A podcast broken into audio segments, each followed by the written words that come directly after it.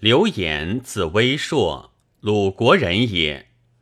先主在豫州，必为从事，以其宗姓有风流，善谈论，后亲待之，遂随从周旋，常为宾客。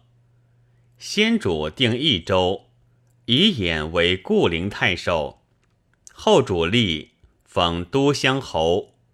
班为美亚李延，为卫尉中军师后将军，迁车骑将军。然不遇国政，但领兵千余，随丞相亮访议而已。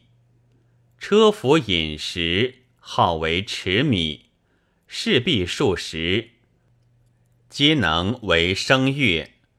有西郊诵读。鲁灵光殿赋，建兴十年，与前军师魏延不和，言语虚诞，亮则让之。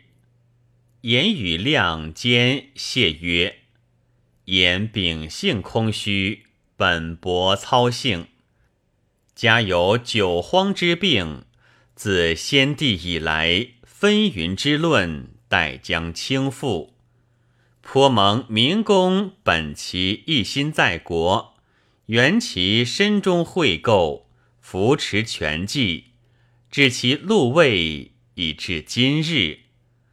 见者迷醉，言有为错，慈恩含忍，不置之于礼，使得全完，保育性命。虽必克己则功，改过投死。以示神灵，无所用命，则米既言。于是亮前眼还成都，官位如故。衍失志恍惚。十二年正月，衍妻胡氏入贺太后，太后领特留胡氏。经月乃出，胡氏有美色。言疑其与后主有私，呼五百抓胡，至于以履薄面，而后弃遣。